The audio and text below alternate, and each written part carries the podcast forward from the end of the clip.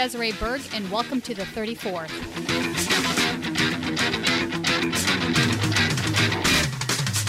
Hi, I'm Tina Desiree Berg, and today we're speaking with Brook Hines, who is with the Progressive News Network. Welcome, Brooke. Hey there. Thanks for having me. Absolutely. Well, I wanted to have you on the podcast because you recently did a piece on your Substack. There was sort of an interesting deep dive into troll farms and into grifting. And it kind of related to this idea that I think is just completely ridiculous that there's something about the right and the left coming together at the very top of a circle and engaging in the exact same beliefs. And I just think that that's absolute hogwash. But for some reason, the establishment or the corporate oligarchy or whoever wants Americans um, to engage in this sort of conflict because it serves their interests at the end of the day. So, walk us a little bit about what motivated you to write this piece. Well, definitely, uh, definitely, there was this sense of I was seeing people getting bullied, and that just sets me off. That's a big trigger of mine.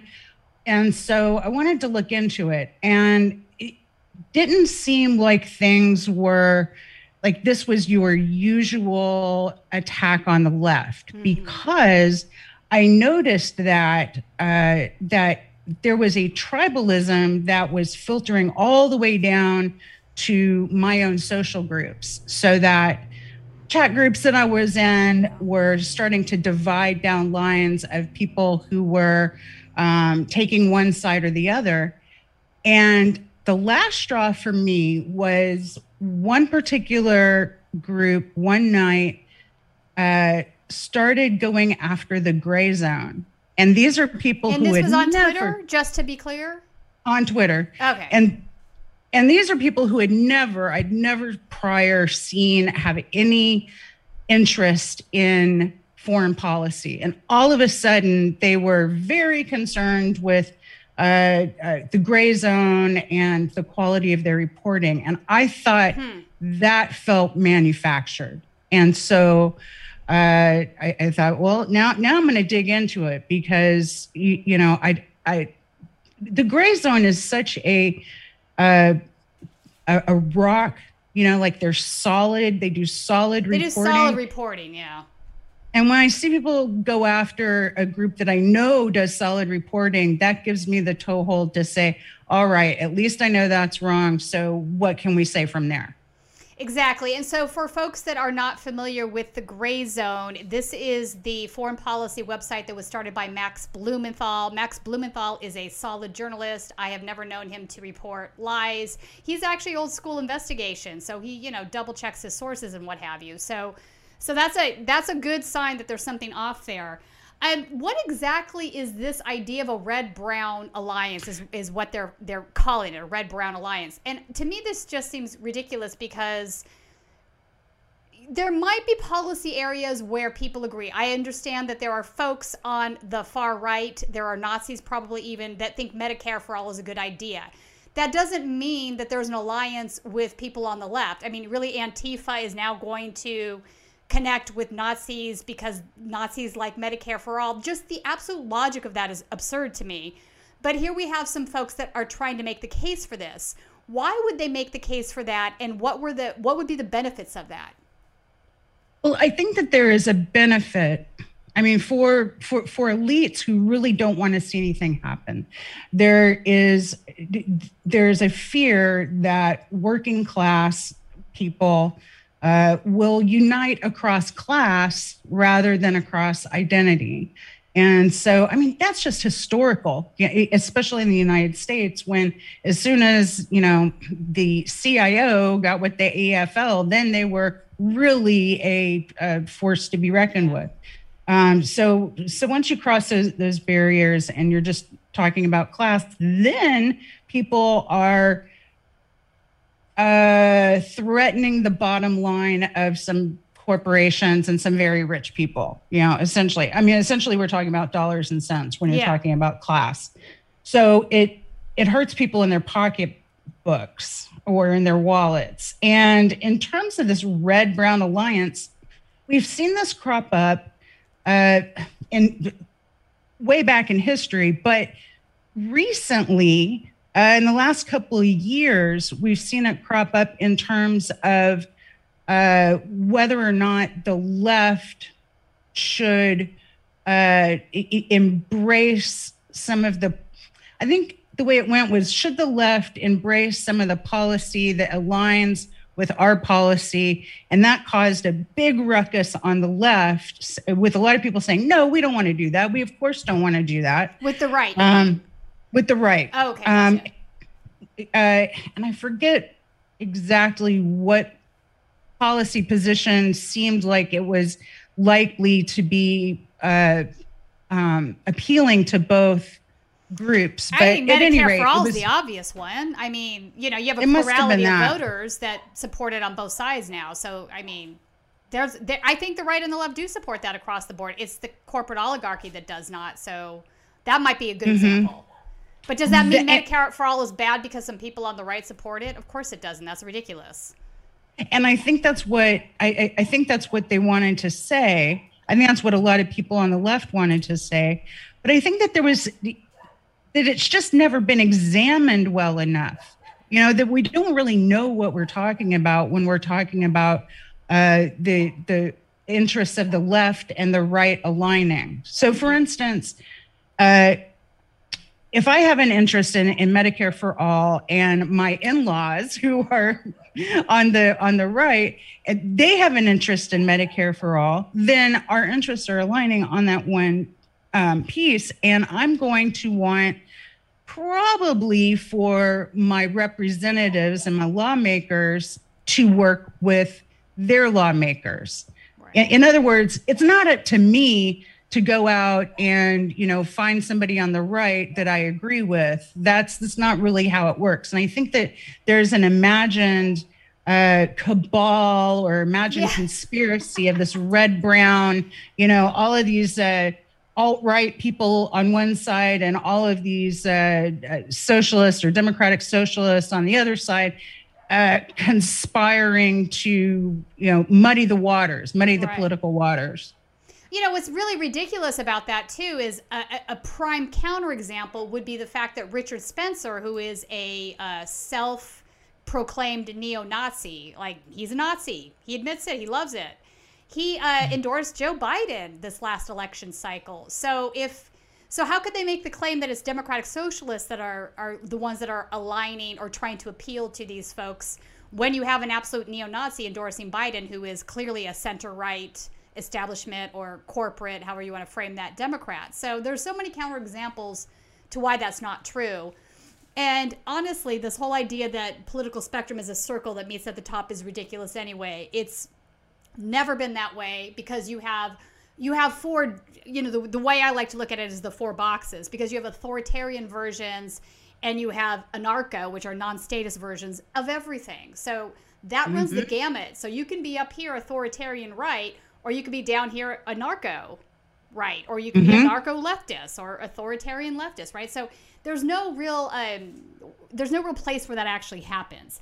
And if it just seems to be the case that there's a couple policy positions that everybody aligns on that doesn't mean that there's a cabal of i don't know bad people that are in this red brown alliance and that we should hate them so that takes me to alexander reed ross because this is what sort of attracted me to your piece I knew this guy previously because he had been disavowed and had his writing on the Southern Poverty Law Center website removed because he was making not only uh, nefarious claims, in many cases they were error ridden and egregious.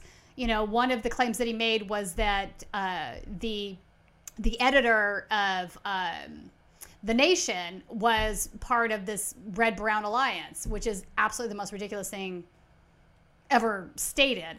Another thing, um, you know, another thing he did in this particular article. So the Daily Beast picked him up and had him rewrite basically what had been taken down by the Southern Poverty Law Center, which is crazy to me.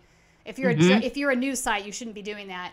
But one of the you know one of the newer claims that he had made in this article, for example, was that uh, a, a a man who normal Norman Finkelstein. Now you might find him to be extremist in his viewpoints. You might not like everything he has to say, but the fact of the matter is, is he is Jewish and he had family members perish in the Holocaust. And so, in no way is it ever appropriate for you to refer to him as a Holocaust denier, which is what this guy did. This is just absolutely offensive because he wanted absolutely. to make him part of this brown red alliance. leftist Jewish guy is meeting with the neo Nazis. It's just so egregious. That's just but one of many examples in this article. And you did a really good do- uh, job going piece by piece on his errors. So, uh, walk us through some of the bigger ones that you noticed and why they were wrong. Okay. Uh, so, so he has a pattern of error riddled, riddled uh, uh, articles. The Daily Beast article was just full of, of factual errors, and it looked to me like it like no one had actually fact checked it, which uh, you know maybe could be the way that they run the Daily Beast, maybe not. Like for instance, he erroneously claimed that uh, Nick Mullen uh, from Cumtown podcast had appeared on the Bill Maher show, which never happened. Uh, would never happen. Oh, oh, and that he dropped a bunch of in, in bombs on the Bill Maher show. None of that happened. He even, you know, uh, on, let me stop you there. Bill Maher has been caught saying the N word on his show. So, I mean, if anybody said it was Bill, right? Right. And that's where the problem came in because Nick Mullen was doing a bit on his own show making fun of Bill Maher. So, so right there, Alexander Reed Ross is unable to understand uh, comedy or satire in itself. Um, but basically, what what Alexander Reed Ross is trying to say is that he has this theory of syncretic networks, uh, which is which I say is basically guilt by association, but he he's trying to say that there's these things called syncretic networks, and that's where uh, a, a, publication that is on the left might interact with a um, a group of people who are uh, left or right adja- adjacent, and those people then interact with a third group over here that is unrelated to the first group, but because they're all connected somehow on Twitter, that makes them a syncretic network that that shows some kind of flow of um, of discourse or information or, or or something important, and it doesn't. Mm-hmm. Uh, if if any of the groups that he wants to associate with each other have associations, he needs to bring forth the evidence that right. that that those associations exist. He can't just throw them onto a, a chart and say that because they're all on the internet or all using social media and somebody from one group shares an article from another group that they're related that is absolute nonsense. And it's also it's also just really bad reasoning. It's a fallacy. He's he's he's created this um uh, his idea of syncretism, the, the syncretic net network is itself a uh, oh, what's the word I'm looking for? I can't find it in my piece. Um, it's just it just it's it's uh, nonsense is what it is. I'm gonna go with nonsense. I don't. Yeah, his entire uh, the, the entire base of his argument is just ridiculous. Look, a broken clock is right twice a day. Mm-hmm like are Absolutely. there people that I I dislike immensely and think are intolerable, horrible, hateful individuals? And do they sometimes say something I agree with? Of course. I mean, that's just mm-hmm. that's just reality. Um, but to, to claim that this is a basis for something is ridiculous. I also noticed that several of the people, it, some of the people in his um, article, I actually know personally, so I was kind of teed off by some of that. And then there was a few people in there that are absolutely not on the left that he was claiming were leftists for, and I, I just don't know if he just doesn't understand um, the popular culture of the dirt of the dirtbag left, or mm-hmm. or is is he or does he understand it and he's getting paid to sort of put out this propaganda hit piece um, that is associated now with the troll farms. Let's go. Let's move to that for a second because this is what I found was really interesting there were troll farms that were promoting this stuff. Uh, I saw it myself on Twitter. A lot of them used the same verbiage over and over again. Um, and there were also some high profile folks all of a sudden that I saw sort of siding with this nonsense that are people that I've I know and was kind of shocked to see them do this. So there was all kinds of strange things surrounding this. So it was interesting that you got a little bit into the um, the aspects of, of actually verifying and looking into these troll farms. So tell us a little bit about that.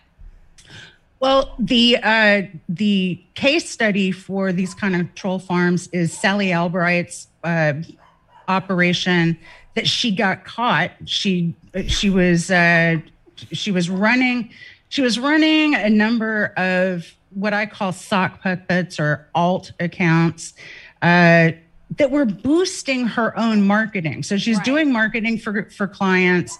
Uh, for political candidates and, and who, for campaigns. Let's stop for a second. Who is Sally Albright? If you don't know who this individual is, I know who she is. Um, she's a DNC operative, but she's also worked for Newt Gingrich. But tell us a little bit about Sally Albright for folks that aren't familiar with who she is.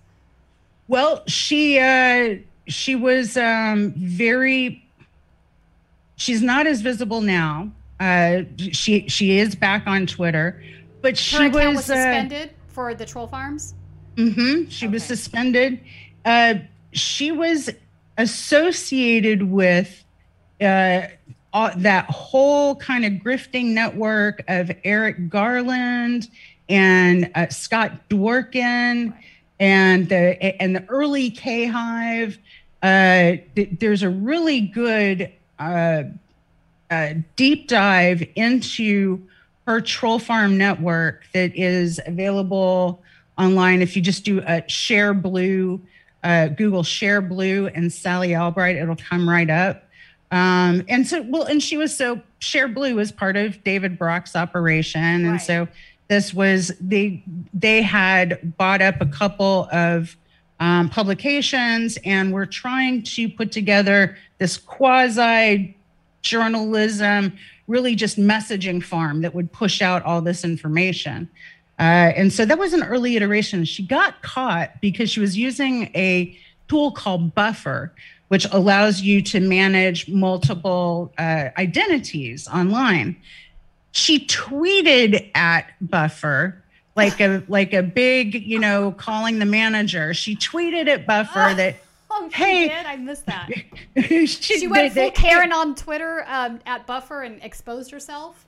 Exposed herself. She said, "How come I can't access all of my accounts?" And she actually took a screenshot of all of these accounts that were fake that she was running and wanted to know why from Buffer that she couldn't use them. That's so, hilarious. And that's how she got found out, by the way. Once once people were onto her, they started doing reverse image searches of each of the uh, um, accounts and found that she was using photographs of real people, like real known people, like a like a, a competitive uh, ice skater from like Denmark or somewhere. And you know these these were real people that she just grabbed their photos off the um, web. She should have. I feel like she should have been indicted for some kind of uh, identity fraud yeah, or identity theft. But you know, here's the thing, Brook. This stuff isn't uncommon. It's just become uh, more obvious to Americans now. We have to look back at really HBGary and what happened in you know 2010, 2011. They were mm-hmm. sort of the uh, birthplace of what they called persona management and they were using like they would hire one actor and the one actor would manage 100 accounts online and in many instances they even created these fake blog blogs to go along with the social media profile. So you would have somebody with a Facebook, a Twitter, and a blog, and it, all of it was fake, right? Uh, but mm-hmm. you know they used this to attack journalists. They used it to attack uh, union organizers. Their clients included both government entities and corporate America. Um, and uh, Aaron Barr was the CEO. But a lot of those folks went on to find to found uh, corporations that are now well known, like Cambridge Analytica, Palantir. Like so, you know, this has been going on for a while. It's just gotten to the point though where you're you're on Twitter and you're like, I don't even know if this person that's yelling at me is real. And then you know, ten minutes later, you've got somebody saying literally the exact same words to you, and you're like, Huh, that can't be right.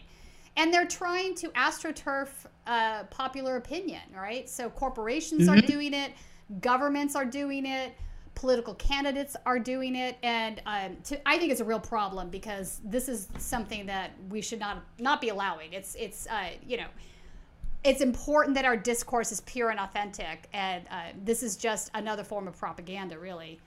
Um, well, and in terms of political speech, uh, I keep reminding people that uh, w- when you do any form of political marketing, for instance, whether it's a brochure or a, yard sign, a T-shirt, whatever it is, you have the disclaimer that says this candidate, uh, their committee um, paid for this.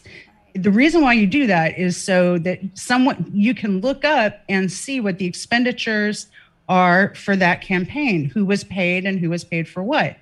Now, all of this troll farm business, all of this dark social media, the dark arts of the social media, that's all off the books. So, so we don't, we have, it's all we have no idea mm-hmm. to know how much money is being right. spent to to you know manage perceptions and this is this is managing perceptions oh, it's absolutely. it's manufacturing reality mm-hmm. it's it's really really dangerous i agree i absolutely agree with you um, I wanted to ask you. Um, so he's a fellow at something called the Contingent Contingent Research Institute. Who is that? Uh, okay, so uh, it, I believe it was um, Dan Cohen did a piece on on where th- this think tank that he works at, and I'm trying to find the. Uh, so Dan Cohen also works at the Gray Zone. Um, he's a mm-hmm. journalist. Um, he also has, I think, a podcast called Behind the Lens, where he does investigative journalism. He actually made his bones reporting on um, Israel and Palestine uh, a few years back. Uh, but he's a solid journalist too. So he did a deep dive into this. So Contingent Research Institute is a think tank, but are they also a, engaging in troll farming? Is that part of what they're doing? It doesn't look like that's part of what they're doing. It looks like they're more on the end of creating the uh, the first pieces of of information that are then you know pushed out through other channels. Oh, I see. So they're writing articles and producing research pieces, and then the troll farms are sh- are shooting those out into the world. I understand. So you know, I've often said think tanks are very much part of the lobbying industry you know, corporations donate to think tanks because they get something for it, even though they're nonprofits. They are certainly not out there doing charitable works. Um, so we should all keep that in mind when you see when you see think tank. Remember that this is probably a lobbying firm of some sort. So there. Well, and oh, Alexander Reed Ross is is through this through this think tank called uh, the Contagion Research Institute. Contagion, contagion yes oh my god network contagion. It just sounds so nefarious but it's funded by charles koch you know and wow. and and he through this he's you know trying to silence the left. And of course child that's in the interest of charles koch. Right. um, but it also collaborates with ex-cia agents uh, department of homeland security officials and a gop congressman who moonlights as a bigfoot scholar. And so Wait, the that? organization Wait, who's was, that? Uh, I can That's look. Real? I, that is real. That is real. Um, and I think it was Max Blumenthal that, that reported Ed Ben Norton and Max Blumenthal. Did it so, uh, see Brian Becker. That's funny. It'll be in. It is hilarious. And so uh, Ross threw a purple fit when people were going after him and ridiculing him on Twitter. And he said that, that, oh, what you're just trying to do is smear the groups that I work with. And, you know, I asked the question like, the group you work with is funded by Charles Koch and includes a, a Bigfoot scholar. They're doing quite a good, fi- a fine job of smearing themselves, exactly. besmirching their own, you know, character there. Right. Yeah, no, Charles Koch, I mean, again, he is the super right. What's really uh, sort of ironic about that is Charles Koch is on the super right, and now Alexander Reed Ross, who claims to be on the left and is accusing others of having this, you know, red brown alliance, is associating himself with one of the most nefarious characters on the on the far right. You know, Charles Koch has a history of, of um, you know, he's a guy that argued that child labor was perfectly acceptable, just to give folks an idea if you don't know who he is. Uh, and he's very wealthy. His uh, dad was the founder of a large uh, enterprise. Uh, a lot of the brands that you buy for you know toilet paper, paper towels are owned by are owned by uh, Koch Industries. So he's got a lot of money, and he spends a lot of money on politics and installing um, various uh, politicians to do his bidding. And he also is known for uh, funding the Tea Party at its uh, base when it first started out because he thought that he would be able to financially benefit from that. So, that's right. Yeah. So I find it kind of ironic that that's where the money's coming from. So now, what is their connection to going after uh, foreign policy journalists that might be challenging the military industrial complex?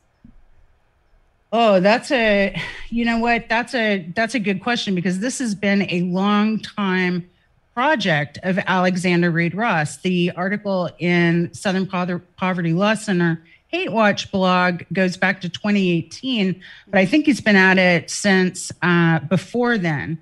You know, this is somebody who uh, Alexander Reed Ross refers to himself as an anarchist and a an a, an MSNBC anarcho syndicalist, I believe. Just wait, hang on, just, hang on, hang on. Anarcho MSNBC. What is that supposed to mean? Non-statist news network. That's just anarcho. That's just a word salad. That doesn't mean anything. exactly, and well, and like syncretic networks, it it, it is absolutely meaningless. Uh, he's just creating fallacies upon fallacies. Uh, the um, the uh, foreign policy angle on this, I think, is uh, kind of bothers me more than than the domestic policy because I think that Medicare for all and uh, you know all of the the things that we stand behind kind of speak for themselves, but when it comes to foreign policy, a lot of people on the left uh, don't have the anti-imperialist or anti-war uh, background and just bank of knowledge that we used to have you know because I, like i remember when when i first got involved uh, as a as an activist was uh, way back during iran contra and it had to do with the united states doing covert war in nicaragua and uh, el salvador and, and in central america generally and we haven't done that in a while. Even even during the Iraq War, there wasn't that much anti-war, anti-imperialist no. sentiment like what I was used to uh, when I was in college. So I think that there's an attempt to attack people doing foreign policy reportage mm. because they see it as weak. They see it that the, the, the left doesn't have a good background in foreign policy kinds of issues. And there's a lot of money to be made in these escapades in in you know these these countries. They're fighting resource wars. And yeah they're fighting resource hot. wars. And they're making all of these countries safe for american enterprise. So there's mm-hmm. definitely money to be made. Right. We want the lithium in bolivia and uh, like, like Bolivia is a really good example because uh, AOC famously uh, took the side of the the people who were doing the right wing coup right when it started, and held up the uh, tricolor flag instead of the indigenous flag, and everybody said, "Whoa, whoa, whoa, whoa, whoa! You're on the right wrong side here." And she had to walk that back and apologize and say, you know, this is this is I, I that she was ill informed, you know, of, of what was going on there. I think these people really want to keep people ill informed so that we don't pay any attention to uh, you know what they do with the oil and gas with PDVSA or with the lithium or uh, in in Bolivia or what's getting ready to happen in Ukraine again. Uh, you know we, we've got we've got tanks massing on both sides yeah. of the borders. Right expansion of NATO. Uh, Ukraine is a definite hotspot right now. They have the, the far right in Ukraine is very disturbing to me because they are um, proudly embracing Nazi ideals. They don't see the problem with it. There's that photo that was recently circulating on the internet where that group, uh, the far right group in the Ukraine, was holding up both a Nazi flag and a NATO flag. And this oh doesn't seem Yeah, this doesn't seem to disturb anybody in uh, the American government though, because it's both it's both parties that do this. It's bipartisan. So you know you have the Biden administration using a lot of the same folks that uh, were were on for fighting for this guy in the Ukraine, right? And same people with Trump. So you know they might have their nuanced differences. Like Trump wants to go after Biden's son. Okay, whatever but but but they fundamentally embrace the same sort of American uh, imperialism, American exceptionalism, and they try to sell it to the uh, public as a humanitarian uh, war, right? But really, that's not what's going on here.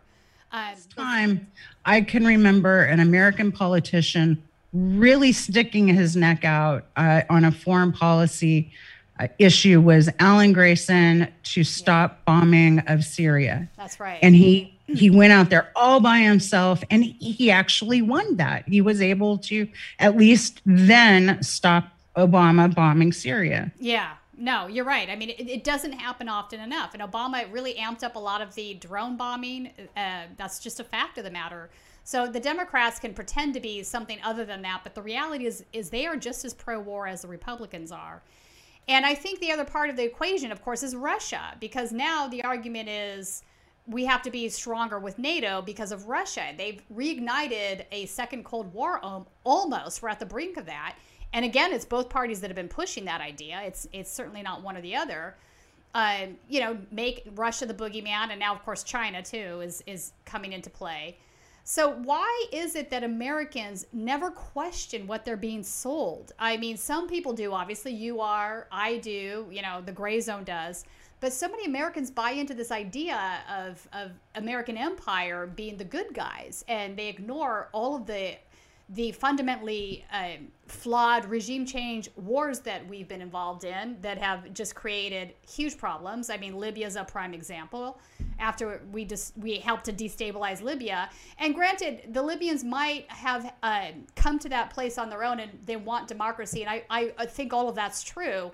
But I do think that the way we engaged in that and then left them opened up a very big gap for what happened next, which was a, a slave trade. So uh, right. time and time again, we de- we destabilize regions in the name of American business interests, and then we're not there to fix what we broke. So of course not. Yeah. So, yeah. So you're so basically these guys, whether um, Contagion Research Institute, Alexander Rod Reed, Reed Ross, all of these folks, their troll farms, are trying to push forward on ideas that help American business. And they want to sell it to the American po- uh, population in a way that's more palatable, right? It's a humanitarian crisis. It's this, mm-hmm. it's that, it's democracy abroad. We have to support democracy. Russia's not democracy, they're communist, even though that's not even the case anymore. So, all of this basic propaganda rhetoric we hear. So, why is it then, let me ask you this. So, why is it then that there were folks that you know claim to be progressives buy into this as well and started start pushing it. Is it that they're just simply ill-informed as is the case with aoc as you mentioned earlier or is there something more nefarious going on? Well i think that there is a, a very natural social uh, uh, like like sociology uh, of this. I think that uh, I think that you've got, and I mentioned in the article, I think that you've got some some A-listers, some social media A-listers, social media B-listers, and social media D-listers. Yeah.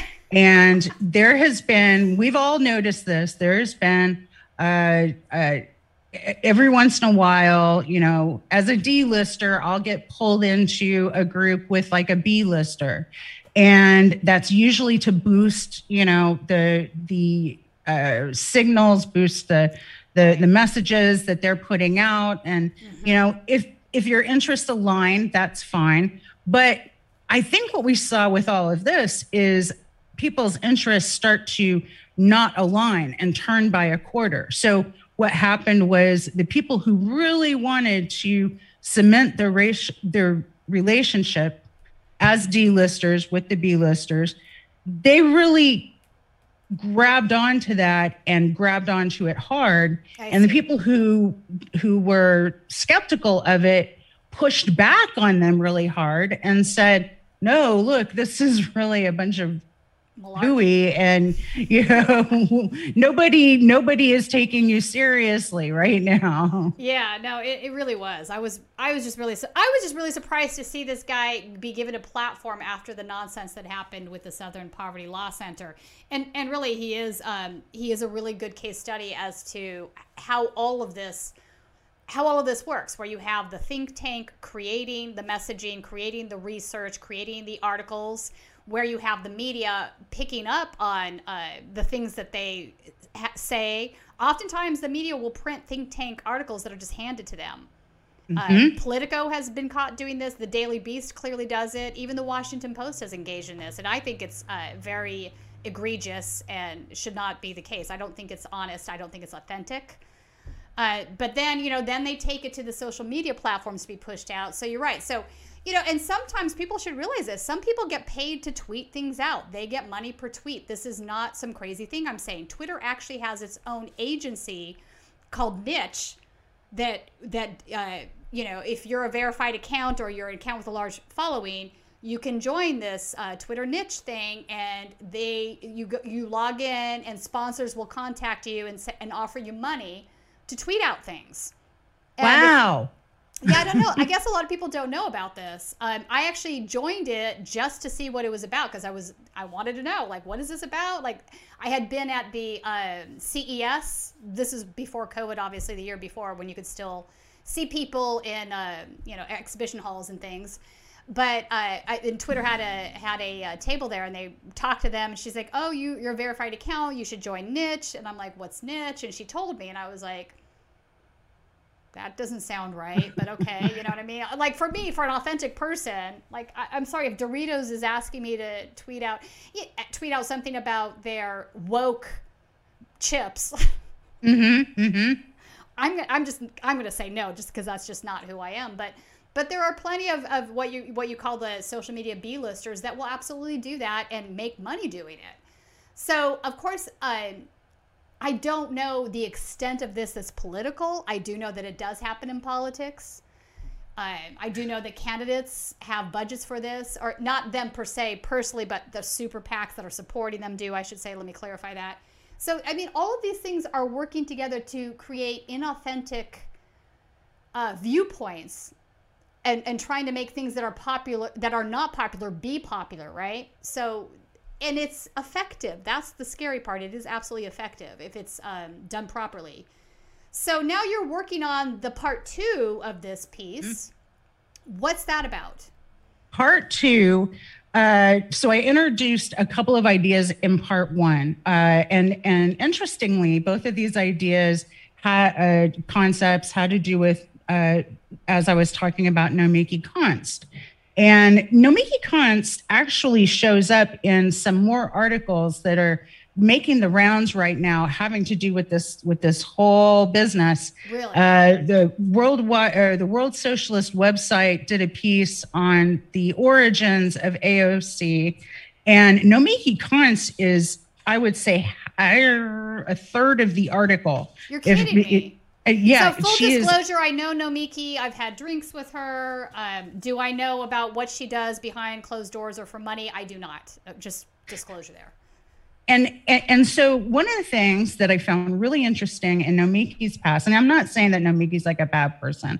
I'm just trying to kind of crack open the way oh, that uh, quasi-professional and professional left organizing works. Because I, I was a professional organizer uh, for a few years and then did marketing in that in that space. And i recognize a lot of things that i don't think people would be very cool with if they knew what was going on. So one of the things that the nomiki was involved with was a group called new leaders council. And supposedly she was involved in, in on the board in los angeles and I also happen to be a member of New Members Council. I was a fellow, and then I was curriculum coordinator, and then I was a co chair.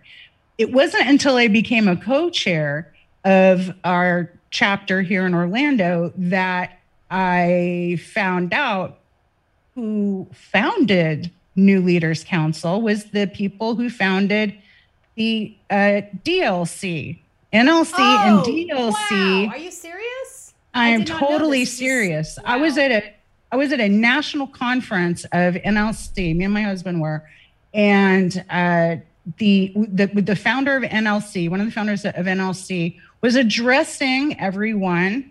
Uh, and he kept referring to NLC as DLC. And then he said, Oh, screw it. It's the same thing. And I just was like, Oh You're my like, God. You're like, stop.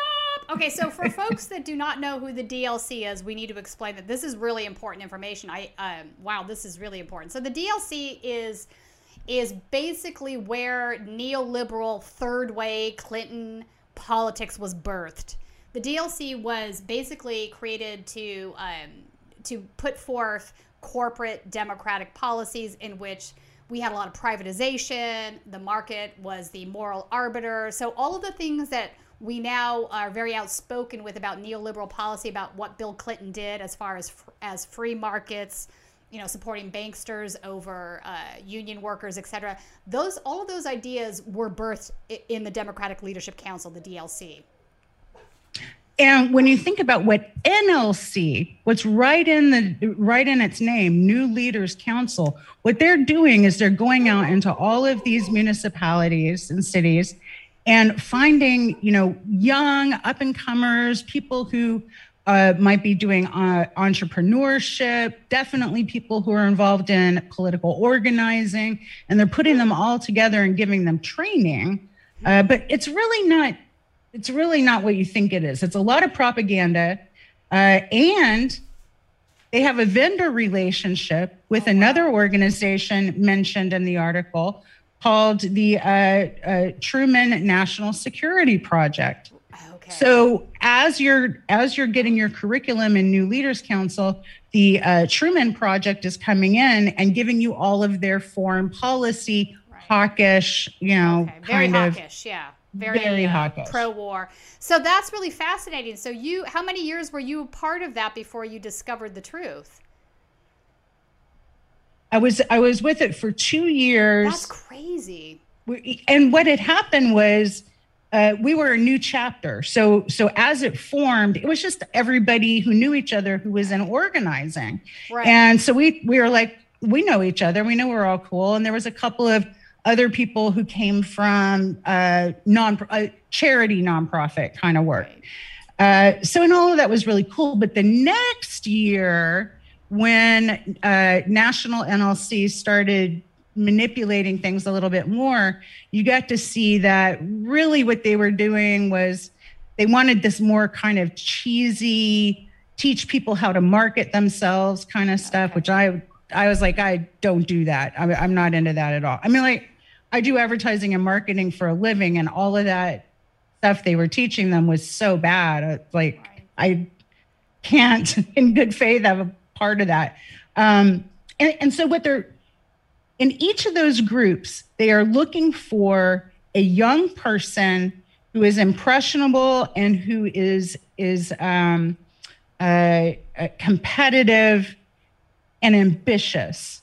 And they take a couple of people out of each group and they put them into another level of training. And that level of training is where they learn how to run for office when they're doing that, at least in Florida, as they were doing that, if you wanted to run for office, you had to use the services of one particular uh, consultancy who was involved in NLC.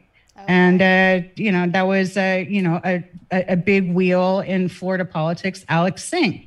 Yeah, so so it was just this pipeline of you know people you know just trying to find young people that they could control and get them to run for office.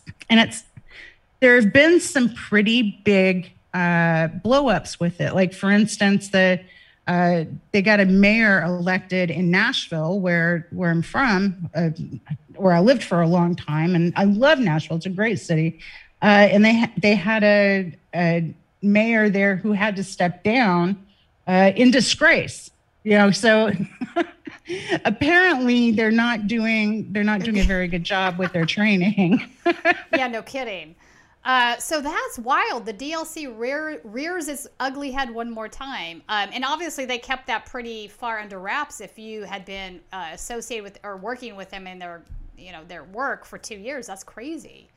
DLC, it's nuts. Wow, it is nuts. Um, so when does the new piece come out? So I'm probably going to push it out tomorrow. Okay. Uh, I, have been I've been editing it and fussing over it uh, long enough, and there's a story in there that that is real important to tell about how. Uh, and this this goes back to Nomiki Konst as well. She ran a group called Alliance Hollywood that trained celebrities how to advocate and do public speaking for political uh, uh, campaigns. Well, I happen to be at a super double secret Daily Kos uh, convention or conference in Death Valley, held in Death Valley in 2017, like a month after Trump took office. We went out there because we were supposed to learn about how Russia is infiltrating all our electronics. Yeah. And so we, we were supposed to learn how to fight back against that and then fight back against Russia. And I got sent there because I was uh, I was the PR chair for the Florida State Democratic Progressive Caucus at the time, and uh, the, the the president didn't want to go because she said I'm not I'm not into camping. And I said, well, I'll I'll go. I can't resist this. This sounds yeah, like wait, a ball. You're like, let me just grab my popcorn right now. I mean, my God. yeah, yeah, yeah. So that's a whole other story. I mean, there is some there is some juicy bits of dirt there because essentially what was going on is a Daily Kos, which is a supposed to be journalism, yes, uh, was had hatched this plan. They had just hatched this plan and it aligns exactly with what Nomiki was doing in. Uh, I find uh, that so with, strange because Daily Kos has been so anti Bernie Sanders, like not even trying to hide it, just super mm-hmm. anti Bernie Sanders, that I can't imagine that she would be associated with anything they did. Well, she was before Bernie Sanders came along. Nomiki was supporting Joe Biden to get in the 2016 race, which is just you know kind of bizarre you know like out of left field because it, you know it was supposed to be just hillary clinton and martin o'malley see i think you got to kind of uh, shift lenses sometimes and ask uh, are these people doing the way that uh, um, uh, a media channel does and segmenting right. audiences and saying, I want this demographic and this demographic and this oh, demographic. So playing multiple sides of the field at the same time and the other and all the other groups don't know that that's what's happening. Yeah, that's, you know, that's the ultimate grift, isn't it? Yeah, and, and I think that the, in order to be doing this on a professional level, you have to be engaging the people who are the most engaged. And so, if the Bernie people were definitely on the rise at a certain point, if you're somebody who's uh, who makes their nut on on uh, you know, keeping people talking and keeping people engaged, then that's where you need to go. You know. Right. Right. All right. So, Brook, where can people find you and your work if they uh, want to see your stuff after this podcast? Okay, I am at Substack, brookhines.substack.com, and all my information is on my a Twitter page where you will find a link to my um, broadcast, uh, Progressive News Network, PNN. Uh, we broadcast every Sunday night, 7 to 9 p.m., and distribute to all of the podcatchers. And you can get all that information at my Twitter bio do you, page. Uh, do you live broadcast your podcast? Is it live? Yes, we do. Oh, I yes, we that. do. I'll have to tune yeah. in next Sunday. Thanks yep, for coming yep. on and uh, talking with us about this. I think this is really interesting information that you're digging into, and I can't wait to see the next piece. Thanks for having me. This was a really fun conversation. Right on, right on.